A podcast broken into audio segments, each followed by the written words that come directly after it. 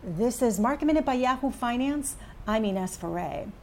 Wells Fargo expects to cut its dividend in the third quarter to meet Fed requirements after stress tests. The Federal Reserve recently capped dividends and suspended share buybacks for the third quarter for banks following those stress tests.